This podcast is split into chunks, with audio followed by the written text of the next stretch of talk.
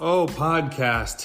What is going on? This is Brendan with Evoq Bike. This is an inspirational post. If you listened back last year, right around this time, we had an interview with a gentleman named Lee Davis from Chattanooga who had completed the Natchez Trace 444. It actually had gotten shortened to 425. But yes, that's 425 miles in one bike ride pretty crazy. Lee is an animal, and he was lining up for it again this year. And I think you could listen to just the next 30 seconds of this podcast and take something from it. He had a neck injury and he had an ankle injury. And then five weeks before this, he got COVID. So it was a summer of, we're getting back to it something's gone wrong. We're getting back, like, we couldn't believe what was happening. And They were just such weird occurrences. Luckily, his neck was fine, nothing serious, just PT exercises. Uh, he had a very similar Achilles injury to what I had with my Paratenon. We had very similar rehabs in comparing them using KT tape to help get blood flow down to that area because it's really not a lot and it takes a while to recover. This was when I had mine back in 2012. I was 40 days off the bike. I was super crushed and disappointed. I missed the entire spring, and it's when our team did the pro Battenkill. It was yeah, you know, every everyone knows injuries mentally are just not fun to deal with. And I, you know, kudos to my coach Jason. He really helped me get through that, and it felt good to hear Lee say the same thing. Like, man, just talking to somebody about this kept me sane and had the sounding board of the question that came in an email that I'm looking at right now. I looked back to see when this was. August 30th, he said, I woke up, I finally feel like myself again. It's taken nine days to get back here. So, time to get back to the routine of work and riding, but there's only five weeks till 444. What do I need to physically and mentally be ready? Is this even realistic to ride, or should I just punt it and go till next year? So, a, lot of things came to my mind. You know, the fact that he's done this ride, a huge portion of this ride is going to be mental capability. I have never ridden a bike this far. I think my only motivation to do so is to understand that place that people go to when they do complete a ride like this. I've done a bunch of 250s. I've done two, did I go 270? I did a 250 on gravel. I've done some long rides. I haven't ridden through the night. It doesn't really entice me, but at the same time, I'm kind of like, I kind of want to relate to this a little bit. Um, you know, he had some big milestones though this summer. Middle July, he had a 600 TSS day. Um, you know, that's half the workload, uh, about 6,500 kJs that he'll do on 444, but it's still huge nonetheless. And the thing that we had to get out of his mindset was as we went through these next five weeks, he kept being like, but last year I did this, and last year I, but my number this year was a little bit lower than last year. I said, Lee, you're not riding last year's ride.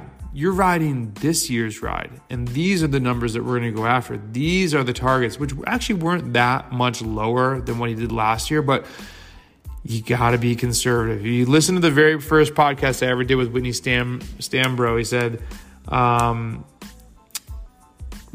"How did he say it?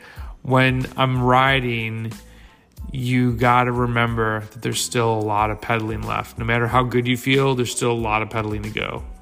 So we talked through it.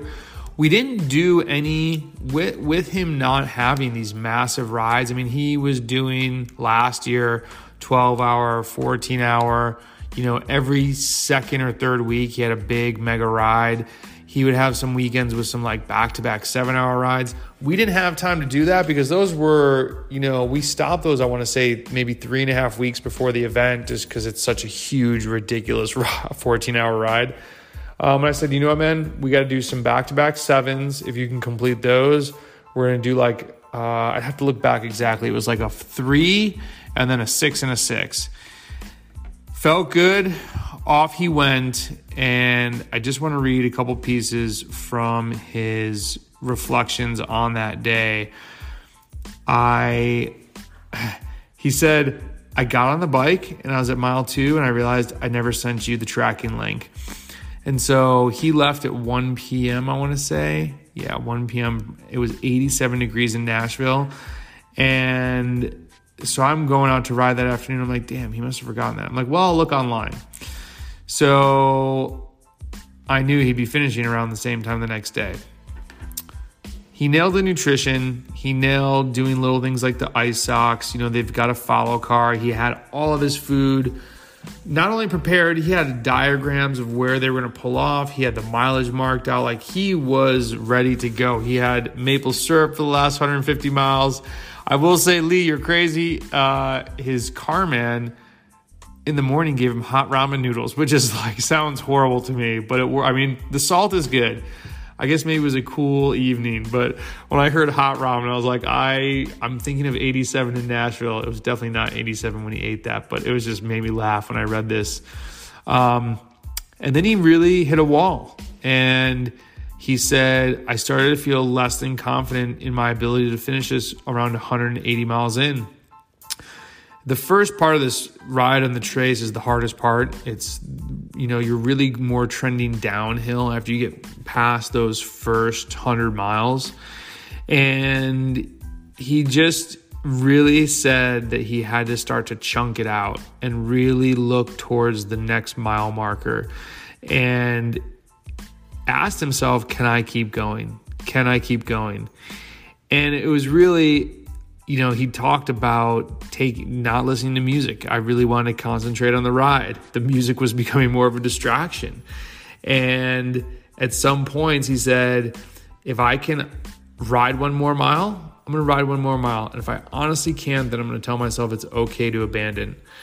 You know, he didn't go crazy on the caffeine. Um, he took it about three times, and he said the third time he got a little jittery. So he's like, okay, I'm good with that did not sleep. There's a transfer portion where like you have to hop in a car for 10 minutes to get around Jackson. So he's like, I, I was able to take a 10 minute nap. And then really the the last one of the last pieces that he said was given all the injuries, I really think I prepared myself the best that I could. You know, we both know I wasn't fully prepared. Going back and thinking, I would definitely recommend to anyone else and to himself riding a full 200 or 300 mile ride to prepare for something like this.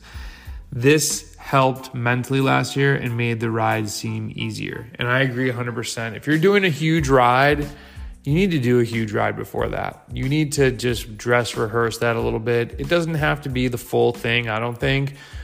You need to ride longer than six hours because a lot of people don't realize when you go, at least for me, the difference between a five hour ride and a six hour ride is a big difference. Not only that you're gone a full hour longer, it's just like, I don't know, you leave at eight, you get home by two, you're pretty crushed. It's like all of a sudden it's 4 p.m., it's dinner time, and you're going to bed. If you have a race that's 10 hours, I think you really want to be riding at least eight. So that's coming from the man himself, Lee. He actually finished six overall. Um, pretty amazing. And you know, he's one of those guys. He gave me kudos for planning and guidance. And I'm like, dude, you did all the peddling, you did all the work.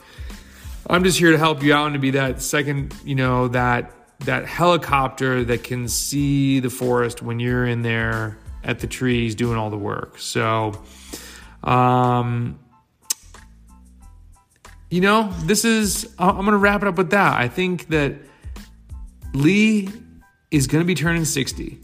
So if you're telling yourself you're too old or you didn't have the perfect training or you know some excuse that you want to just tell yourself to to cop out of trying something huge i mean i can't i can't believe this ride even exists. I mean 444 miles it is such a beast. I know there's things like RAAM there's other things but like it is you know i told chris i'm like yeah Lee's riding 444 miles. He's like, in one day? I was like, he's trying to. I mean, what an inspiration to maybe try go do gravel worlds. It's 150 miles. Maybe go do your first century. Maybe you found this podcast and you're just getting the cycling and you want to ride 50 miles. You should do that. I mean, I hope that I never forget when I first had a bike in Chicago, my Trek 400, it was called or something, little mountain bike. Went north, went west, went south, went east. Felt like I saw so many neighborhoods I'd never seen before. I jumped on a MapQuest. A lot of you people don't know what MapQuest is. Jumped on a MapQuest, dotted out where I went, and I was so pumped that I went 16 miles. And I was like, that was one of the coolest things I've done in the past month. I should probably do that again. And then I would ride to the beat. You know, it all starts with something, right? So no matter where you're at, and this actually ties into the Instagram post, wherever you're at now is not where you're going.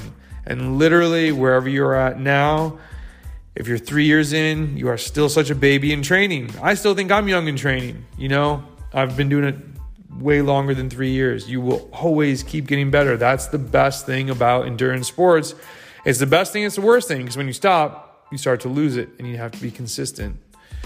But and it shows. I mean, just the way it's so awesome that he finished this. He actually had decent numbers compared to the year before, um, but mentally it was so much more of a slog. And your confidence into an event like this is huge just like any event that you do. If you go in and you are confident, you will race better.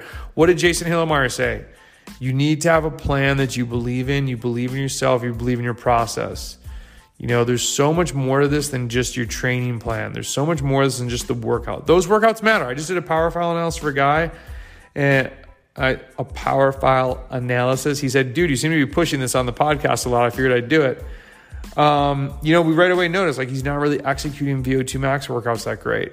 Awesome. That's something to change. Optimize that. You're going to get better. Like sometimes it's finding the things that you're just not doing well at. It's not that you have to improve all the numbers all the time. It's like there are things in your armor that just aren't that secure. Lock that down and you will get better.